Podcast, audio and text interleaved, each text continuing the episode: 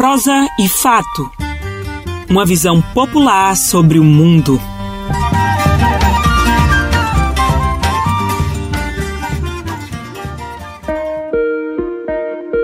Ninguém caminha sem aprender a caminhar, sem aprender a fazer o caminho caminhando, refazendo e retocando o sonho no qual se pôs a caminhar. Paulo Freire. Caminhamos esse mês de setembro ao lado da vida e da obra de Paulo Freire. E neste último programa especial sobre o educador pernambucano, vamos conhecer experiências que se dispõem a dar continuidade a esse caminho. Olá, gente. Eu sou Yale Tairine e está começando mais uma edição do programa Prosa e Fato. E neste mês de setembro, o nosso tema central é o pernambucano Paulo Freire, que completaria 100 anos este ano. O Prosa e Fato é o nosso programa de entrevistas que debate os mais diversos temas, a partir de uma visão popular na rádio Paulo Freire 820 AM, todas as segundas-feiras ao meio-dia. Você pode ouvir também na Rádio Brasil de Fato e nas principais plataformas de streaming como Spotify e Google Podcasts. Vocês estão ouvindo o programa Prosa e Fato, uma visão popular sobre o mundo.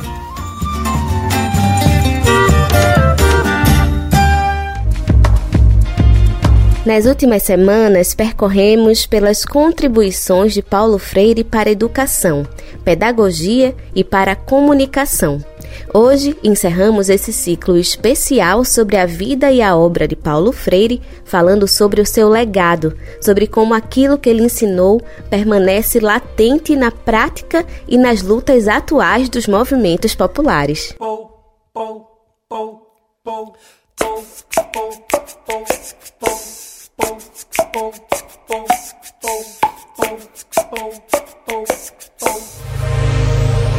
por isso, hoje, vamos conhecer a experiência do Centro de Formação Paulo Freire e do curso Realidade Brasileira, duas iniciativas que têm em Paulo Freire um marco importante de inspiração. E para começar o nosso papo de hoje, eu estou aqui com Rubineuza Leandro, pedagoga e coordenadora do setor de educação do Movimento dos Trabalhadores Rurais Sem Terra, MST, e assentada da Reforma Agrária. Boa tarde, Rubineuza. Para começar, conta pra gente como foi que surgiu o Centro de Formação Paulo Freire e o porquê o centro tem esse nome. Boa tarde, Alê. Um prazer poder tá, estar falando aqui com vocês é, sobre Paulo Freire e da importância de Paulo Freire para o movimento sem terra. Então, o Centro de Formação Paulo Freire foi um espaço cedido no assentamento Normandia para ser o nosso centro de formação e não, nada melhor do que homenagear Paulo Freire, pernambucano, educador do povo, e um reconhecimento do Paulo Freire como responsável, posso assim dizer, pelo surgimento do movimento e, e várias outras organizações. Né? O pensamento de Paulo Freire contribuiu para o surgimento de organizações como instrumento da classe trabalhadora no final da década de 70, e o Movimento Sem Terra tem esse reconhecimento, né? Do, o, o Paulo Freire ainda é exilado, mas seu pensamento chegava a partir dos seus escritos e orientou toda a militância na retomada do processo democrático do país, entre eles o MST, como organização. Isso porque tinha a, a, centralidade do pensamento do Paulo Freire está na autonomia dos sujeitos. E isso fez com que a, os movimentos, e, e aí eu falo do movimento sem terra, mas aí a gente tem ali naquele período também surgindo como instrumento, na, como organização nacional, instrumento da classe trabalhadora, o, a, a, Central Única dos Trabalhadores, que estava surgindo ali também como, com o sindicalismo combativo, né, combatendo o sindicalismo pelego, e o Partido dos Trabalhadores como partido, como um dos partidos de massa, porque até então a gente tinha partido de quadros. E, e aí depois o Movimento Sem Terra toma, então é, o pensamento do Paulo Freire ajuda a projetar a organização, porque era o trabalho de base é, dando centralidade para os sujeitos, né, os sujeitos como condutores do seu próprio processo organizativo, e aí o trabalho de base era, era pautado na educação popular, na educação popular e a, e, e, a, e a organização que se dava ali. Também a, a, teologia da libertação teve um papel importante também nesse, nesse período. E aí o movimento sem terra, então, depois toma a educação popular como um dos fundamentos da sua educação. E aí não tinha, é, não tinha como não homenagear Paulo Freire, é, dando o nome do nosso centro de formação, que é, mais do que do MST, né, não só de Pernambuco, mas também do Brasil, mas também para outras organizações. É um espaço em que é, a classe trabalhadora tem utilizado para poder fazer as suas formações, as organizações sociais e também a universidade tem utilizado aquele espaço como extensão trazendo seus estudantes. E pegando um gancho com isso que você falou, o Centro de Formação Paulo Freire é um lugar onde não só o MST, mas diversos outros movimentos e organizações fazem formação, né? Mas de que forma vocês do MST aplicam as formulações de Paulo Freire nesses espaços formativos? A proposta pedagógica do centro é de ser autogerido, né? É, em que o, as pessoas no encontro de um dia, seja no mês, é, a autogestão do curso ela é fundamental é, dentro da proposta pedagógica dos sujeitos poderem se envolver com o espaço. Porque um dos princípios da nossa educação é a relação teoria-prática e o trabalho manual e o trabalho intelectual. Então, a gente é, não colocar no nível superior o, o conhecimento, é, a, a, a, o conhecimento científico, né? Em detrimento da prática. E aí, é, a autogestão do curso passa por um processo de auto-organização dos sujeitos que, que é, vão fazer encontros ou trabalho, né, que é a, a cozinha. Quando o curso é, é, mais amplo, finais de semana os estudantes assumem a cozinha, mas o restante das atividades são autogestionadas. Sobretudo o curso Pé no Chão, né, que é uma da, das propostas do, do curso que a gente realiza na formação de militante, que é a combinação da teoria política ideológica com a formação técnica. Então, as unidades produtivas é um espaço de aprendizado da técnica, ao mesmo tempo que eles estão no processo de formação para compreender também é, a, a sociedade. Só para você ter uma ideia, eu acompanhei um curso é, Saberes da Terra, que era um curso de, de educação de jovens e adultos, do quinto ao nono ano, e a gente recebeu ali jovens.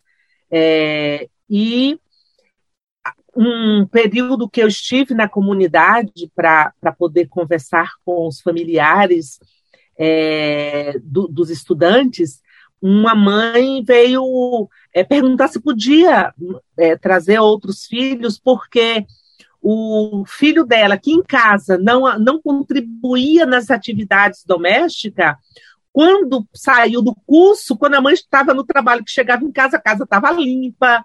Então, você, você rompe com determinados é, é, é, comportamentos culturais, né, de que é tarefa de homem, tarefa de mulher. Ali não, todo mundo se envolve os cursos mais longos têm essa possibilidade né, da, da, dos estudantes se envolverem nessas atividades práticas, rompendo com essa ideia do que é tarefa de homem e que é tarefa de mulher.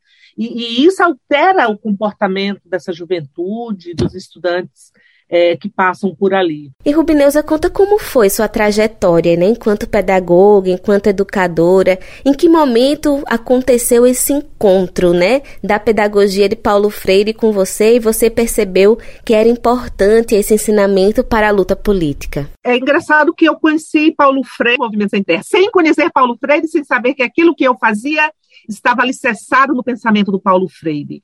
É, primeiro, dizer que é, alguém reconheceu na minha prática uma educadora popular, porque eu ganhei pedagogia do oprimido de uma diretora de uma escola, dona e diretora de uma escola, que eu trabalhava como secretária. E o fato dela ver a minha prática, ela me presenteou com o livro Pedagogia do Oprimido, e eu não li, não li na época. E hoje eu fazendo a reflexão, porque ela me deu aquele livro, porque ela reconheceu na forma que eu atuava que aquele livro contribuiria. Só tempos depois que eu vim ler a Pedagogia do Oprimido e fui é, entender também o, o, gesto dela de me presentear com o livro Pedagogia do Oprimido. Então, eu conheço o Paulo Freire a partir do trabalho de base do Movimento Sem Terra. A gente foi passou por um processo de formação para fazer trabalho de base para ocupação de terra, diga-se de passagem, a primeira ocupação de terra no Nordeste brasileiro, no extremo sul da Bahia.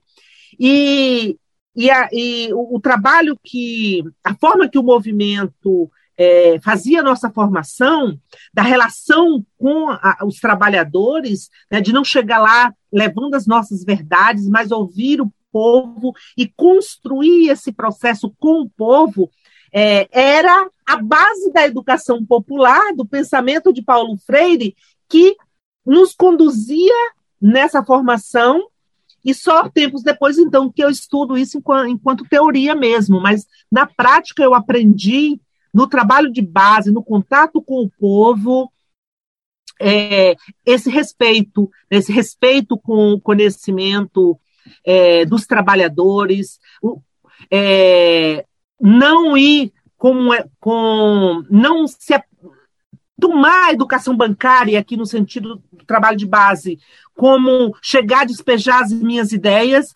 mas é, problematizar, fazer com que as pessoas construam esse processo. Então, eu me tornei pedagoga também na prática, né? De é, entender que o caminho que eu tinha não era para chegar lá dizendo para as pessoas, mas ajudar as pessoas a construir o seu próprio processo. Isso é construir autonomia no outro, né? De que ele dando-se conta da sua situação de opressão, da sua situação de sem terra, é, e compreender esse processo e tomar a decisão de fazer a ocupação.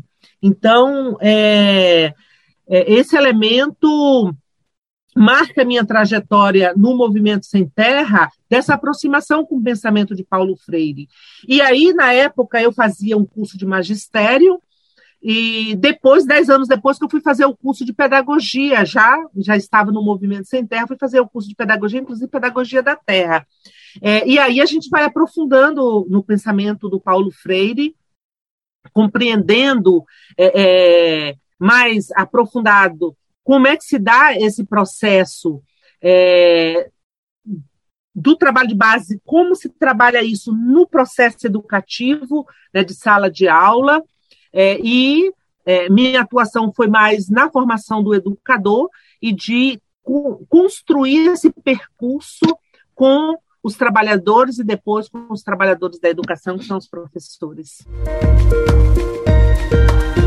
Estamos conversando com Rubineuza Leandro, pedagoga e coordenadora do setor de educação do MST. Agora vamos para um rápido intervalo, mas voltamos já já para fechar nossa primeira entrevista. Vocês estão ouvindo o programa Prosa e Fato uma visão popular sobre o mundo.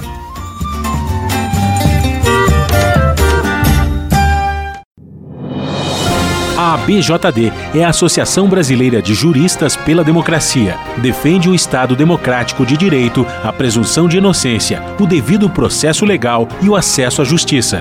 A ABJD é a única organização do Brasil que reúne todas as categorias de juristas do estudante à juíza, da servidora do sistema de justiça ao defensor público. Juristas democráticos são essenciais para evitar retrocessos e avançar nos direitos e garantias. Faça parte da ABJD. Entre no site e associe-se a bjd.org.br.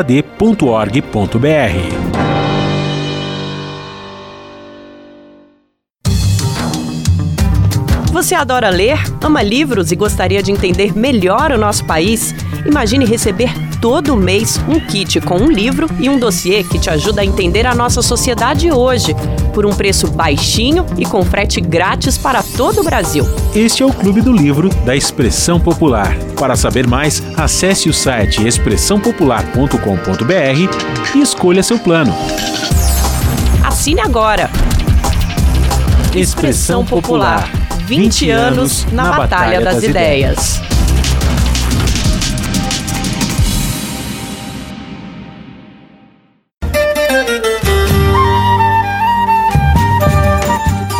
Voltamos a apresentar o programa Prosa e Fato, uma visão popular sobre o mundo.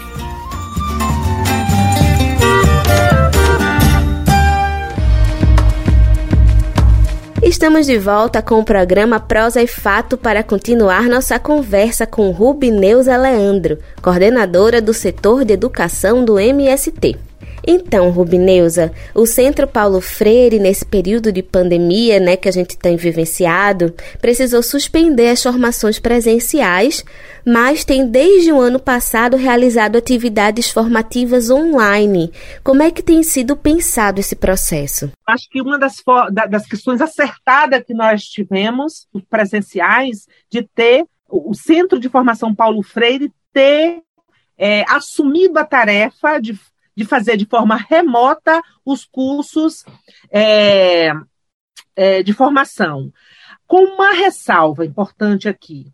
É, primeiro, de dizer da importância da tecnologia nesse momento, nesse contexto que nós estamos vivendo.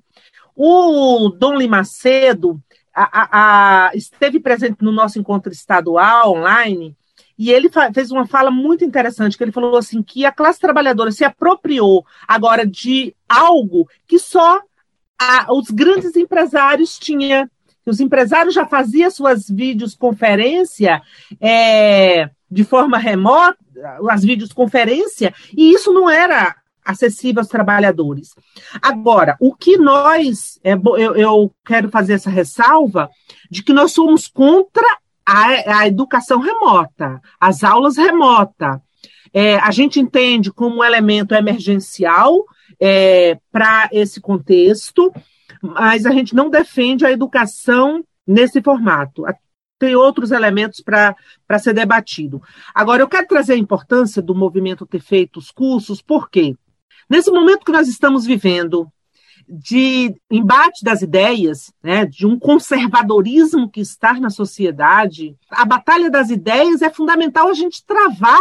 É importante a gente fazer os cursos de formação para que as pessoas possam compreender esse contexto que estamos vivendo, para poder ter elementos para poder fazer a luta. A luta para que o circuito da história não se feche, né? Está sobre ameaça, e a gente, é, é, homens e mulheres em luta, que vai impedir é, que o circuito das, da história se feche novamente. E aí é interessante porque no, nós temos vários cursos, né? Nós temos curso da questão agrária, nós temos cursos é, do Paulo Freire, e um dos elementos que a gente buscou construir no curso Paulo Freire, provocado pela professora Fernanda, assim, como é que a gente que faz educação popular é, assume essa tarefa de fazer cursos online, né, de forma remota, é, como, é, como é que a gente lida com isso?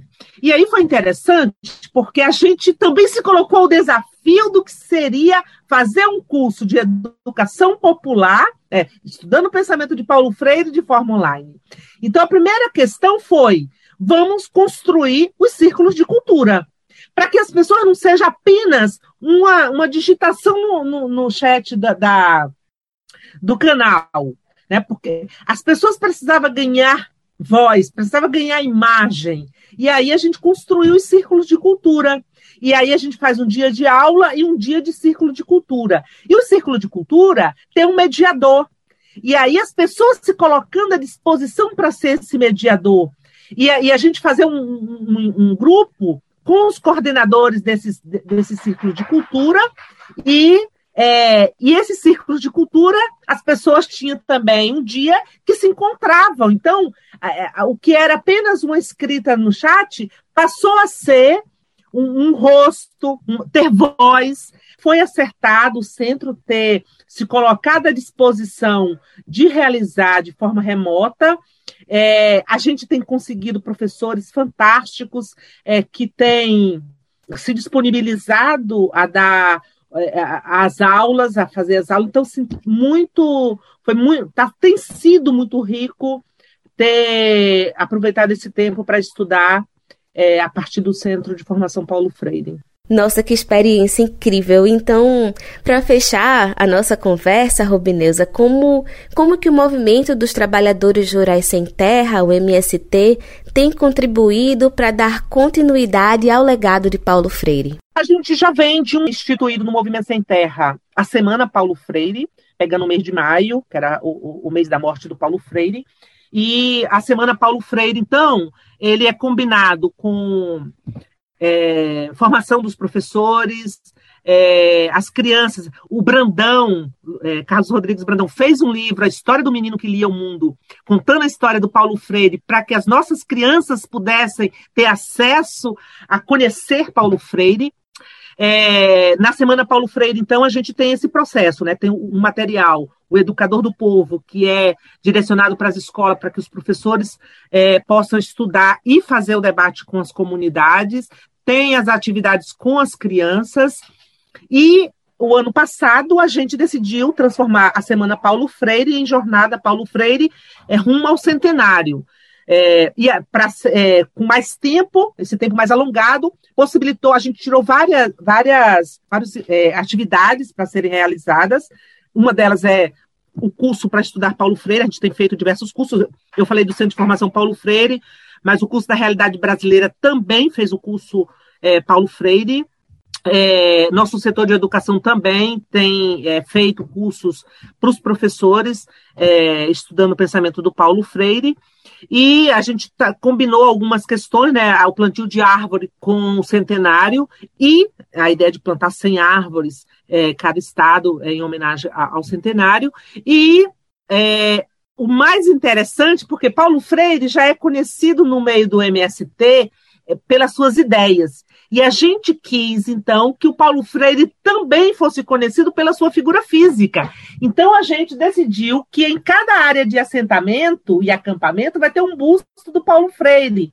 E aí, todos os estados, a gente conseguiu esse é, feito pelo artesão de, de Olinda, o pessoal que faz os bonecos de Olinda, e aí os estados estão fazendo os pedidos, está sendo uma jornada belíssima, porque a entrega do busto é mística, né? É um momento também da, das pessoas escolher o local, preparar o local, fazer a vaquinha para pagar o busto e, e preparar o, o, o local onde vai ficar fazer o debate com a comunidade, e o dia de, de descerramento do busto é um momento de festa, mesmo com cuidando do, do, do, do distância da, das, do, das orientações sanitárias, tem sido um espaço interessante para as pessoas poder é, celebrar o centenário do Paulo Freire, né? Rubineuza Leandro, muito obrigada pela sua participação aqui no Prosa e Fato. Ficamos muito felizes de ter trazido, de você ter trazido essa experiência tão importante construída pelo MST. Eu que agradeço, né, e fechar então com. Eu acho que esses espaços têm sido fantásticos, né? A gente está com várias, várias atividades trazendo o Paulo Freire. Eu acho que a, a, acho que foi a Anitta Freire que disse, né, que nunca se, se procurou tanto pelos livros do Paulo Freire. Então, o centenário está. O contexto histórico que estamos vivenciando e o centenário está contribuindo para que as pessoas se aproximem do pensamento do Paulo Freire. E como diz o poeta é, Zé Pinto, se o educar vai mais longe de braços com a poesia, vamos saudar Paulo Freire, ou no nosso caso, homenagear Paulo Freire pela grandiosidade de sua pedagogia. Terminamos nossa primeira entrevista de hoje e vamos conhecer sobre as propriedades do própolis e como esse alimento produzido pelas abelhas tem efeito cicatrizante e bactericida. Te aproxega, vivente. Comece agora o Alimento é Saúde.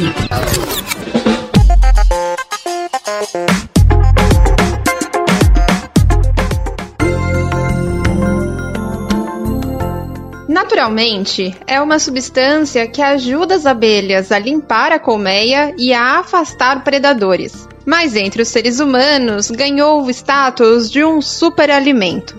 Estamos falando do própolis, um elemento natural produzido pelos insetos a partir da seiva das árvores, que reúne diversas propriedades nutricionais. Ele já é usado há milhares de anos pela humanidade devido às suas reconhecidas propriedades bactericidas, cicatrizantes, antioxidantes e anti-inflamatórias. Apesar das muitas funcionalidades, não há uma dosagem considerada ideal para o consumo do produto, como explica a nutricionista Jussiane Medeiros. Nesse consumo diário, né, a gente pode estar tá colocando em sucos, é, geralmente em preparações de bebidas, né? Você pode estar tomando de manhã, em jejum, geralmente as pessoas já têm o hábito de tomar, colocar aquelas gotinhas no início, as pessoas sentem, ah, isso aqui é amargo, é forte, mas aí precisa lembrar que tem dois tipos também de própolis, de extrato de própolis, é aqueles com álcool e os sem álcool. Que é para gestante criança, né? A gente orienta que seja sem álcool. Quem quer incluir o própolis na dieta deve ficar atento a algumas informações. As principais são o tipo e a procedência do produto. A variedade do própolis depende da abelha que o produz, mas os tipos mais conhecidos variam pela sua coloração: verde, vermelho ou marrom. A origem também é importante e vale sempre preferir os produtos de origem orgânica. O apicultor Vitor Hugo Pedraça se dedica há 16 anos a produzir própolis de forma orgânica em Mossoró, no Rio Grande do Norte. A atividade é feita em sua casa a partir da criação de abelhas da espécie Jandaíra, nativa da região e caracterizadas por não terem ferrão. Toda a criação é feita em caixas especiais chamadas melpolinários, respeitando o comportamento associativo das abelhas. Então, é uma troca é, de, digamos assim, uma troca de saberes e, ao mesmo tempo, de recompensas. O ser humano cuida dela e ela dá de presente o mel, ela dá de presente o saborai, ela dá de presente a própria própolis. Vale lembrar que a produção de própolis é apenas um pequeno indicativo da importância das abelhas para os seres humanos. Estudos apontam que pelo menos 75% dos alimentos consumidos dependem direta ou indiretamente do trabalho de polinização desses pequenos insetos. A abelha ela sofre com agrotóxico, ela sofre com desmatamento. Se ela vem para a cidade, ela sofre com carro que joga veneno para matar os mosquitos. Então, partindo desse pressuposto, é muito importante destacar que a vida do planeta perpassa por esse animal belo que leva nas pernas ou seja, nas corbícolas, a vida, por meio da polinização. De São Paulo, da Rádio Brasil de Fato, Sara Fernandes.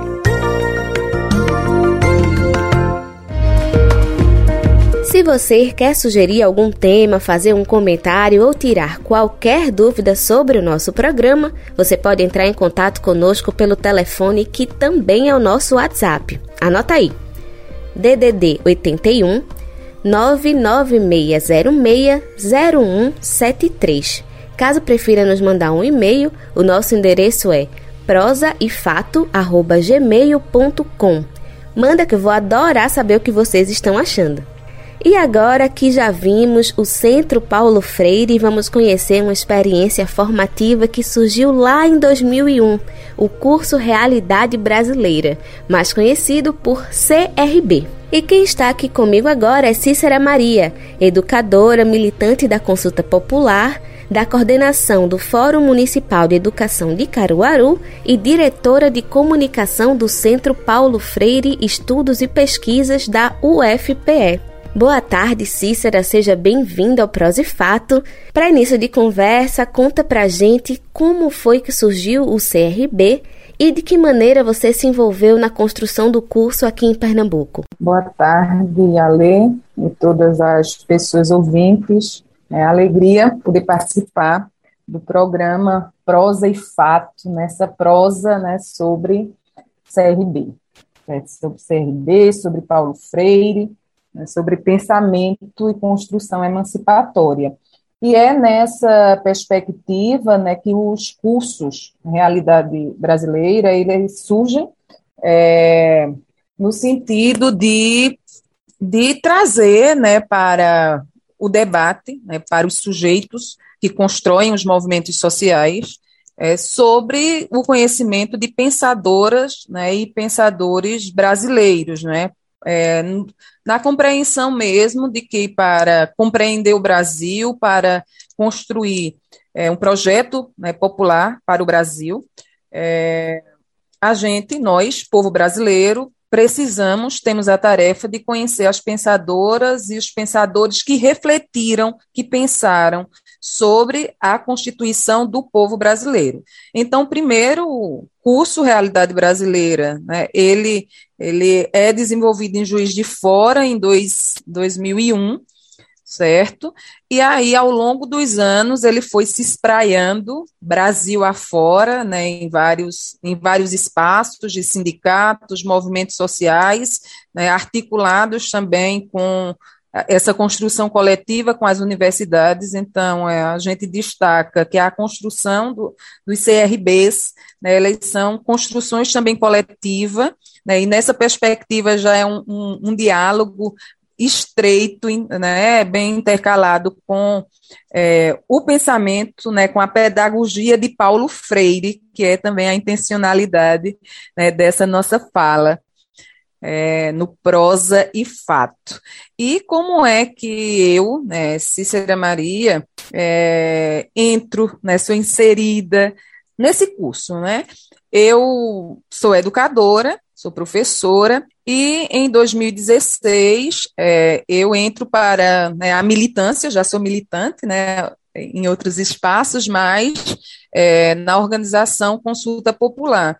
E é, como é um, uma das nossas perspectivas né, de formação, de compreensão, o curso Realidade Brasileira ele vem também fortalecer essa nossa formação assim, com um compromisso de maior aprofundamento mesmo em relação né, aos teóricos, às teóricas né, do pensamento brasileiro. Então, em 2017, né, nós construímos é, o curso Realidade Brasileira, eu diretamente, eu digo nós, né, porque é, em Caruaru, é, e desenvolvemos né, esse curso, eu participei enquanto cursista, e depois, em 2019, nós, né, Consulta Popular, junto com outros movimentos sociais, sindicatos, é, o MST, é, universidade, é, a UFAP, a gente constrói é, um CRB em Garanhuns, né, junto né, com FETAP também, e, é, e nessa, nessa perspectiva mesmo que eu já relatei anteriormente, né, para que a gente se fortaleça enquanto povo brasileiro, enquanto organizações, movimentos, sindicatos que têm esse compromisso e essa tarefa de conhecer a realidade e como é que o povo brasileiro se constituiu com né, com todas as contradições né, que né, nos formam. Estamos conversando com Cícera Maria, educadora e militante da Consulta Popular. O papo está muito bom, mas vamos para um rápido intervalo e voltamos já já. Vocês estão ouvindo o programa Prosa e Fato, uma visão popular sobre o mundo.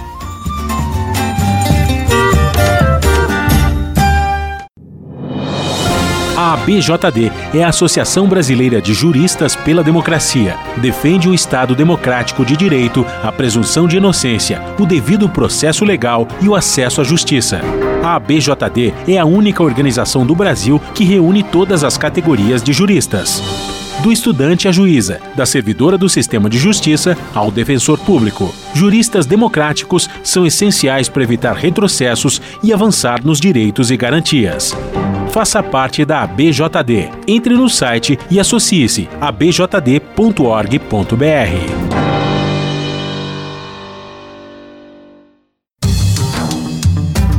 Você adora ler, ama livros e gostaria de entender melhor o nosso país? Imagine receber todo mês um kit com um livro e um dossiê que te ajuda a entender a nossa sociedade hoje, por um preço baixinho e com frete grátis para todo o Brasil. Este é o Clube do Livro da Expressão Popular. Para saber mais, acesse o site expressãopopular.com.br e escolha seu plano. Assine agora! Expressão Popular 20 anos na Batalha das Ideias.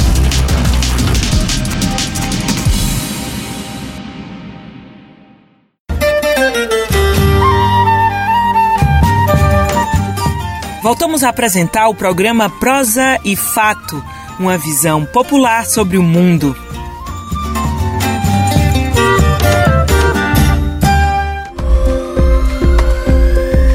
Estamos de volta para o nosso terceiro e último bloco do programa Prosa e Fato aqui na sua rádio Paulo Freire 820 AM.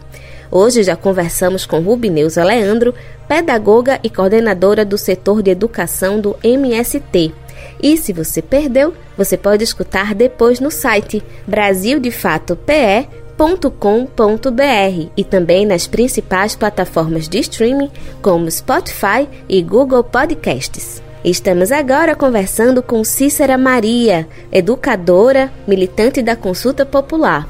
Cícera, de que forma o curso Realidade Brasileira, o CRB, utiliza a pedagogia ou as demais formulações criadas por Paulo Freire? Vê, é, Yali, está né, estreitamente relacionada né, com a concepção de uma sociedade emancipada, né, de, de uma sociedade, de um povo é, emancipado. Emancipado, né, o pensamento do, do, do, Paulo Freire, a pedagogia e a prática dele, porque Paulo Freire né, foi um, um pensador, né, mas foi, a, não sei se é acima de tudo, eu, não acima de tudo, mas o, o, fazer dele estava imbricado com a, com a prática. Então, nessa perspectiva, a praxis.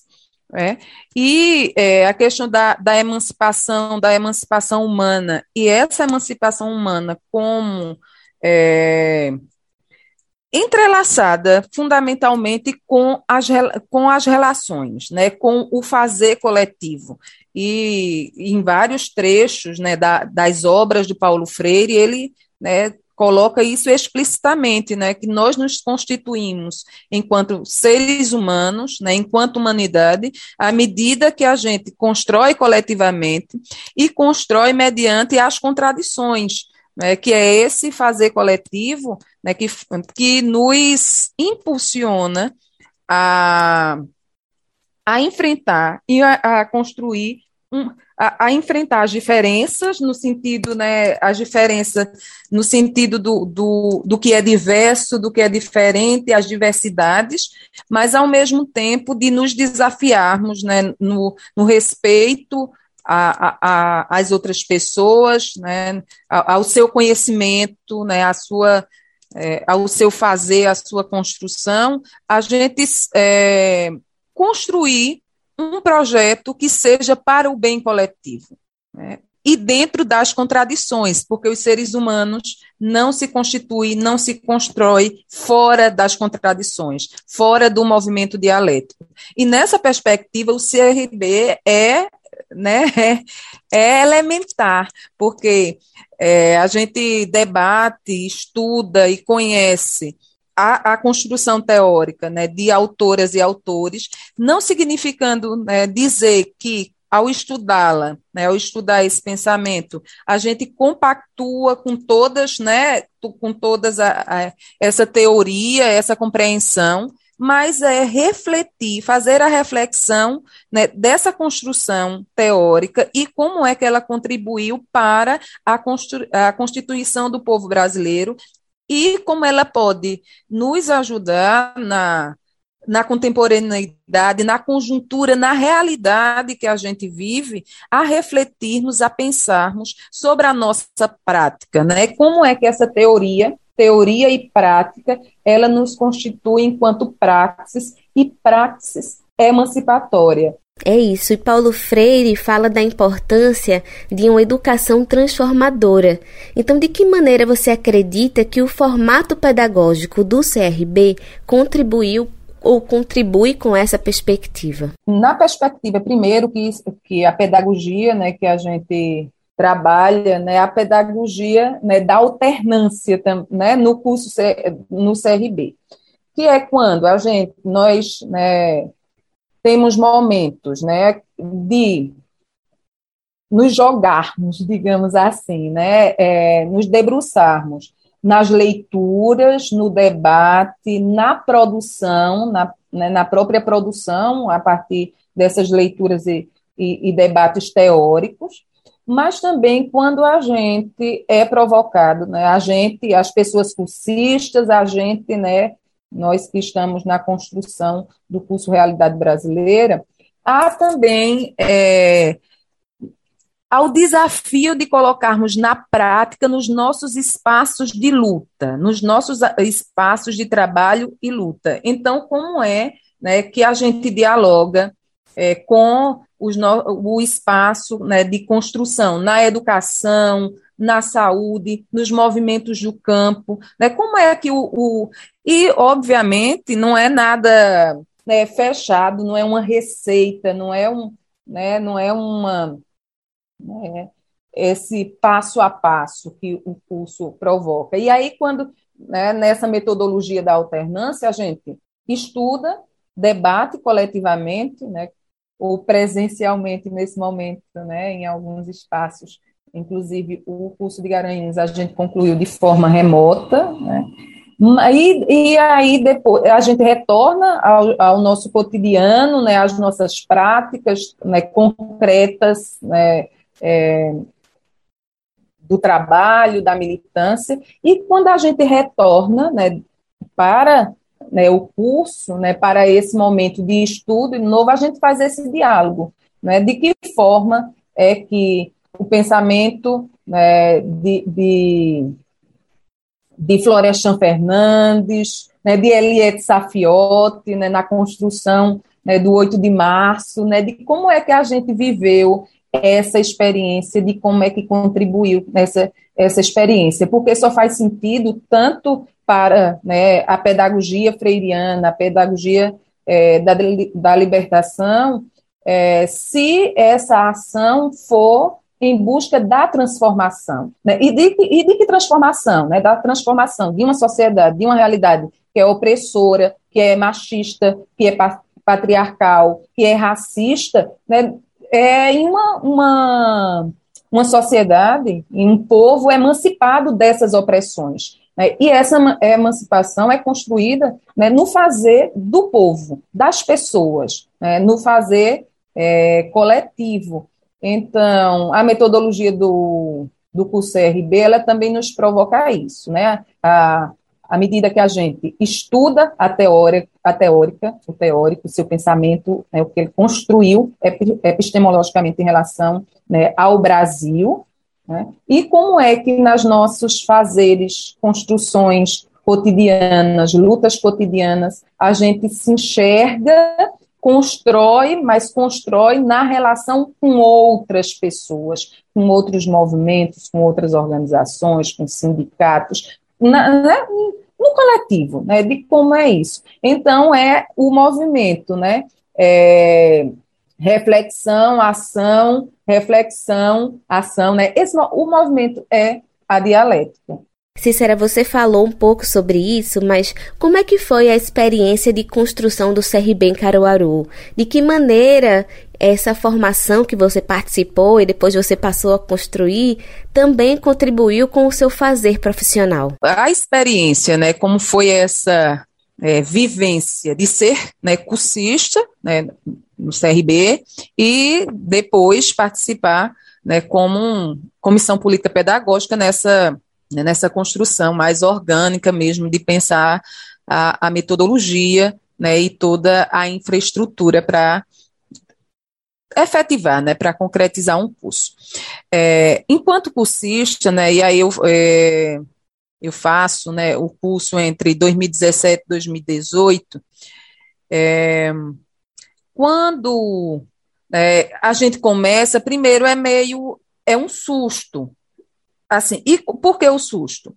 Porque a gente é, se dá conta, toma, né, constrói a consciência do quanto é defasada, é, é defasado o conhecimento, o acesso que nós temos enquanto povo brasileiro da nossa história é, da nossa história, né, da história dos povos, né, que, que nos constituíram e que somos nós, né, povo brasileiro, né, e de como é que a própria o próprio sistema né, educacional formal, chamado formal, institucionalizado, é, é precarizado nesse sentido, né, porque é, mesmo eu sou, né, a minha formação inicial, eu tenho um, é, graduação, minha graduação é em História, então, vários, infelizmente, né, vários dos, das pensadoras e pensadores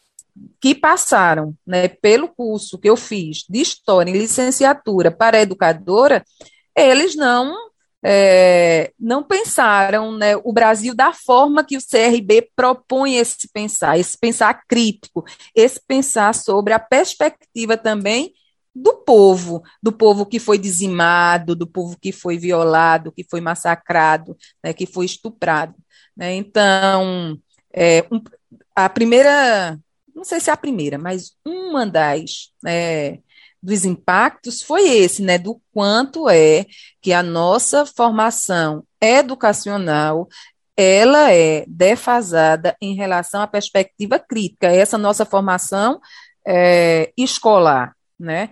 Enquanto coordenação política né, pedagógica, né, junto com as companheiras, os companheiros, é assim, é muito animador, é desafiante é animador, porque é a construção, né, é uma metodologia que a gente né, já tem, que é da alternância, né, que são, é, que é entrelaçar a arte, a vivência do povo, a vivência mística. Então, uma das coisas marcantes no, no, no curso, né, tanto quando eu estava com cursista, com né, na coordenação pedagógica, é essa, esse entrelaçamento, esse imbricamento da teoria com a mística, com a poesia, com a arte, né? Então, como isso nos movimenta? E pensar isso no miudinho, quando a gente está junto, né, numa coordenação política pedagógica, é muito, é desafiador, porque, obviamente, que pela né, constituição que nós temos de formação, a gente, né, nós temos é, é, de como tem que ser as coisas e tudo, mas qual é o grande passo? É a gente se jogar também no, nos braços e nas construções né, e nas experiências das outras pessoas que estão conosco. E para fechar nossa conversa, de que forma os movimentos populares e organizações que constroem o curso Realidade Brasileira deveriam levar o aprendizado do CRB para a organização popular? Principalmente não é, não se colocando como é, sendo esse sujeito externo, né, seja o, o movimento, né, a organização, que levará a luz ao povo, né? Que, que levará a, né? Nós tem, detemos, somos detentoras do saber, detentores do saber, e você, pessoa, você, povo, você, mulher, homem, criança, né? Você não está aqui para né, ser é, esse depositário, receber o nosso depósito, que na pedagogia né, do oprimido, o Paulo Freire né, traz isso, né, de que uma educação libertadora não pode ser uma, uma educação onde a compreensão né, do, é de que há um ser humano, uma pessoa que é vazia, que é algo vazio e que chega outra iluminada, cheia de sabedoria e vai fazer o depósito. E ele chama isso de educação bancária, né, que é uma, um tipo de educação que até hoje é, ela, ela está presente né, no, no Brasil, no nosso sistema, e nesses tempos né, de conservadorismo e retrocesso, mais que nunca. Né? Então, o nosso, o nosso enfrentamento, né, a nossa luta é também essa, né, de que a educação, o processo de educação é um processo de diálogo, que todo, né, que todo ser humano, que toda pessoa tem né, muita coisa a, a contribuir, a acrescentar, e que é, os movimentos, as organizações, né, quando chegam junto à sua base, quando estão junto é, à sua base, é, é nessa. Nesse sentido mesmo da escuta, da reflexão, porque não significa dizer que a escuta é para dizer, ah, tudo bem, né? Mas a partir da escuta, né, do que você diz, do que nós dissemos, como é que a gente faz essa construção coletivamente, né? De como, como é que a gente, porque é, é, é o processo mesmo, né, da contradição, né, de, de aprender, né, com, inclusive com os equívocos, né, porque haverá, né, e a história, né, o fazer humano é isso, mas qual é a, a grande é, a diferença? É quando a gente está disposta a fazer essa reflexão, a retornar né, e fazer essa reflexão das nossas práticas né, e retomar a partir da reflexão com com outros elementos. Cícera Maria, muito obrigada pela sua participação, por compartilhar essa experiência tão bonita que é o CRB conosco. Eu que agradeço e a lei, agradeço né, a, esse momento né, de, das reflexões, porque é, pensar né, sobre CR, o CRB, o curso Realidade Brasileira, pensar sobre Paulo Freire, também é uma oportunidade né, muito, muito importante né, para, né, para o povo brasileiro, para mim, enquanto educadora. Então, agradecer também a você, ao programa Pros e Fato, por estarmos nessa tarde aqui dialogando um tiquinho. Estamos terminando o Prosa e Fato de hoje.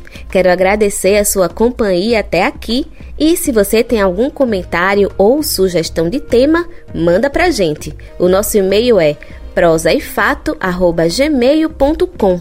Você também pode ligar ou mandar um WhatsApp para o telefone DDD 81 99606 0173. Manda um oi pra gente nesse número de WhatsApp para você ficar recebendo nossas notícias diariamente. Segue também a gente nas redes sociais, no Instagram, no Twitter e no Facebook é arroba Brasil de Fato PE.